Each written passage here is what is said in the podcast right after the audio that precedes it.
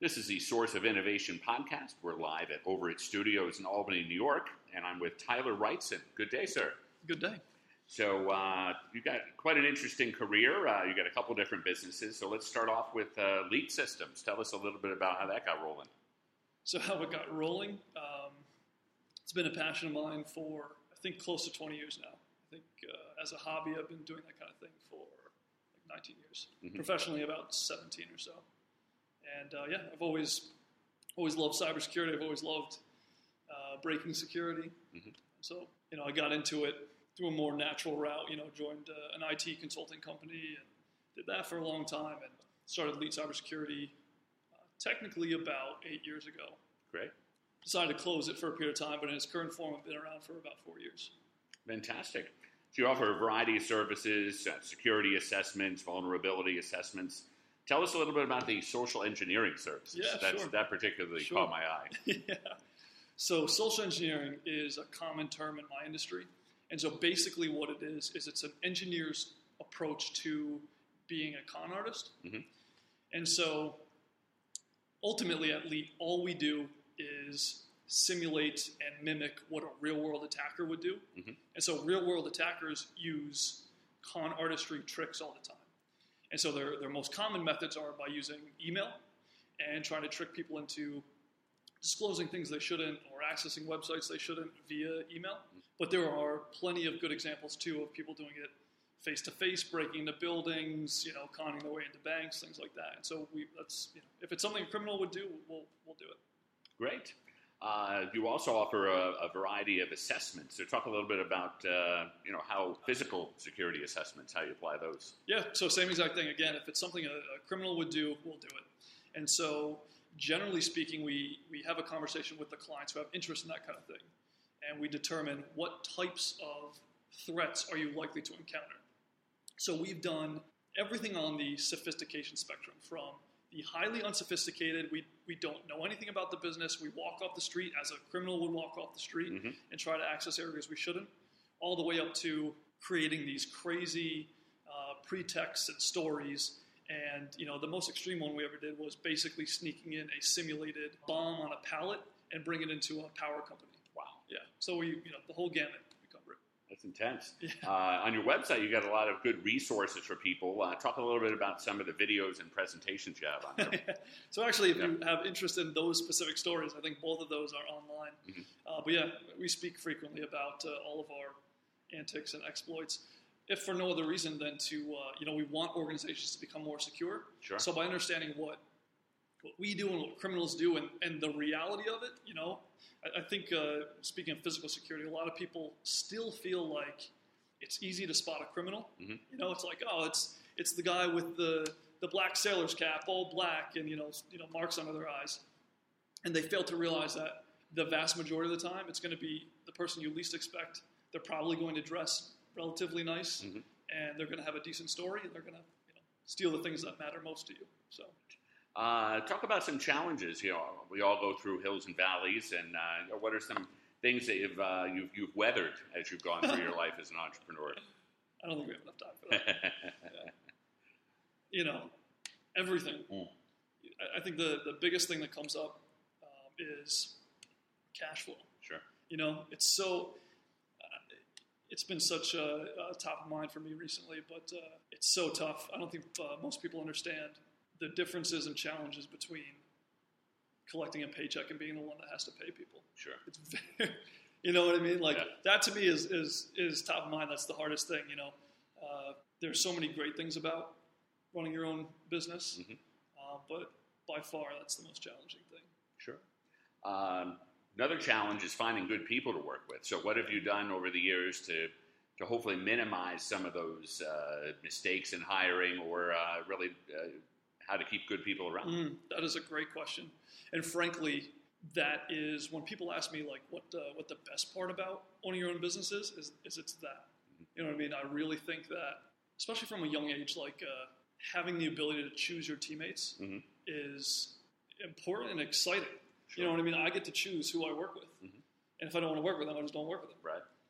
Uh, so I have made countless mistakes in hiring before, and you know, I pre- people that, that I chat with, you know, my sister started a business, and uh, uh, you know, I get friends who ask me about starting a business, and I can't stress enough how important that is in identifying the right people to join your team. And, Sure. and I feel like we could we could talk for days about this. And there's no easy answer. Sure. You know what I mean? Uh, e- even recently, you, you know, the uh, past two years, you know, I, I had hired somebody and it, and it just was not the right fit. Mhm. But then the counterpoint is, you know, you find the right people, and it's great. I, I think uh, I'm in a, a, a, an especially unique position because my field is so brand new, Mhm. and I don't think a lot of traditional business folks have caught up with who to look for. Mhm. And so I found some serious gems, some some serious diamonds in the rough. You know, who, who maybe their their resume doesn't speak to their abilities, Mhm. but you identify and you connect on the specific things that are actually important in our field, Mhm. and it's easy to to learn the technical things. You know what I mean? In our field, to me, what you currently know technically is of very little importance to me, Mhm. because this field changes literally every day. Mhm. Like that, that's not a, that's not an exaggeration. New vulnerabilities, new exploits are discovered every single day. There are new threat actors using new methods, and and it's it's crazy.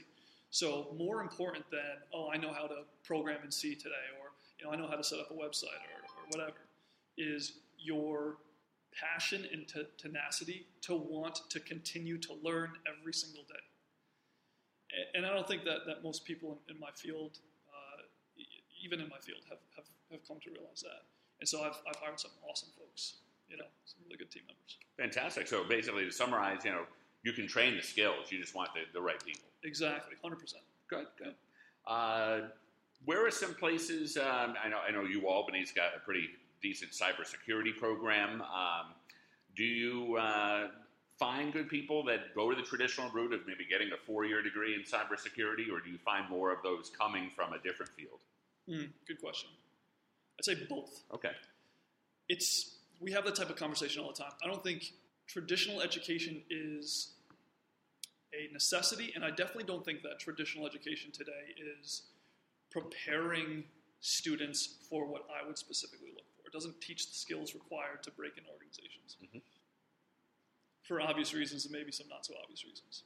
But frankly, those types of things I literally don't look at. Like my guys, I've told them in the past, you know, not to to diminish what they've done, but I literally don't care about traditional schooling. It doesn't it doesn't make you a good hacker. It doesn't make you a, a, a good uh, pen tester. Sure. So I don't really care. Good. Uh, you also have uh, delved into uh, coffee world a bit. Mhm. So uh, talk a little bit about your uh, your other venture. Yeah, sure. Uh, so about three years ago, just over at this point, um, I was working from home. I didn't have an office, you know, just, just worked out of my out of my bedroom, and I went across the street to a, a coffee shop, Cafe Vero, Mhm. and I was literally there like every day of the week for the first part of the morning because it was a good way to like get out of the house and, and you know start the day. And I overheard that they were closing, and didn't want that to happen. Right. So I asked uh, the barista behind the bar if they had any idea, um, you know, if the guy would sell and what he would want. And I didn't hear from, from that person, so I was like, screw it, I'll just I'll call him up. so so I spoke with the uh, the owner, and uh, it, you know it was it was a reasonable price that he was asking for. It was the most money I'd ever spent on anything, Mhm. and the issues there seemed like very very obvious issues. Things like you know constantly running out of inventory, no training, no processes, things like that. But the product itself was phenomenal. And at the time, there was a gem of a person, Kevin, uh, working there, who was phenomenal at, uh, at what he did. Like from a customer service perspective, you know, very very friendly and outgoing, and, and, and made everyone feel uh, feel welcomed. So I was like, you know, if I take it over and uh, figure out a way to uh, continue to train people to be like Kevin Mhm. and fix these silly process issues, like uh, I could probably make it work.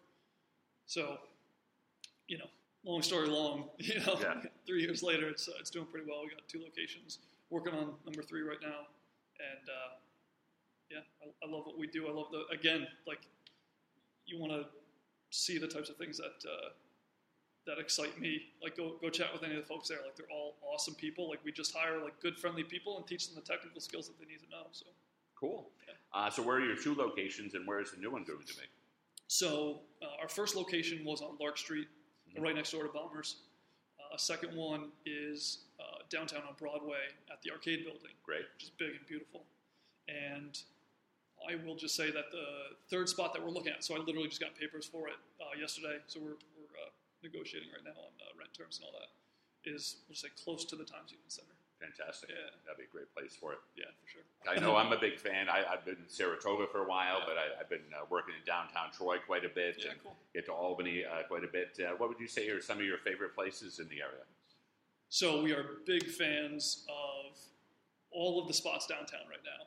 Uh, so Albany Distilling, did you see that new place they opened? Yes, yes. Awesome back there patio. I love those guys. Know, know those guys. Uh, City Beer Hall, huge fan of uh, uh, Yonos and uh, and DPs. Uh, you know, there's all these like uh, cool new fresh things coming up. Uh, Parish Public House is, is awesome. Mhm.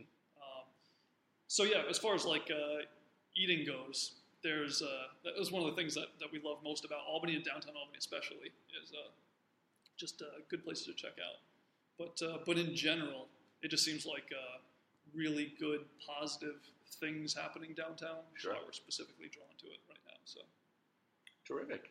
Uh, what type of businesses? I, I my, my prediction of Manhattan flooding and everybody moving to the capital region didn't happen a couple weeks ago. So with that being said, uh, what type of businesses might you want to see that aren't here yet? Mm. well, um, hmm, what day of the week is it? so I promise I will not just speak about things that I'm working Okay. on. We will go. We will go. go off that in a minute. But one of the things that I really want to see, which doesn't exist right now in downtown, and I had no intention of, of opening it, but uh, stars aligned and it kind of makes sense right now, is uh, hopefully within the next week or so, we'll make an announcement that we're opening up a co working space in- Fantastic. in, downtown Albany. Um, so that type of thing uh, definitely makes me excited. Mhm. Um, that whole arena of creative, community-based stuff, Mhm. you know, for people to get together and meet, that's exciting to me. You know what I mean? That that's what we need. And uh, you know, I was having that conversation with someone, uh, uh, politician, a little while ago, and I said, "This this is what we need downtown." You know what I mean? Any way I can help, let me know. And I was like, finally, screw it, I'll just do it myself. No one else is going to do it. Um, so, so that's exciting to me. Those types of things. Mhm. Um, the retail, it's that's finally coming down in downtown. So Fort Orange just opened up on uh, on Broadway as well. That's very exciting, and I wish uh, Skylar best of luck because we need that type of thing downtown. Yeah. Because we have so much good residential coming downtown, we need the things that uh, support that and make yeah. people want to live down there and make them want to get out of their house but stay downtown. So those types of things are very exciting to me. Fantastic. Uh, so, as I mentioned earlier, we always like wrapping up the podcast by giving you a couple minutes to give us a little how to find you and uh, you know, get more information on both of your businesses. So I'll turn it over to you. Uh, so, for more information on LeetSys uh, or Leet Cybersecurity, you can visit leetsys.com, leetsys.com. Mhm. You can check that out. Um, it's uh, uh, pretty straightforward on there. Stacks Espresso Bar, you can get stacksespresso.com, but check, come check out our shops. Um, you'll usually find me in downtown most of these days. Great. Yeah. Thanks for joining us, right, Tyler. cool. Thanks for having me.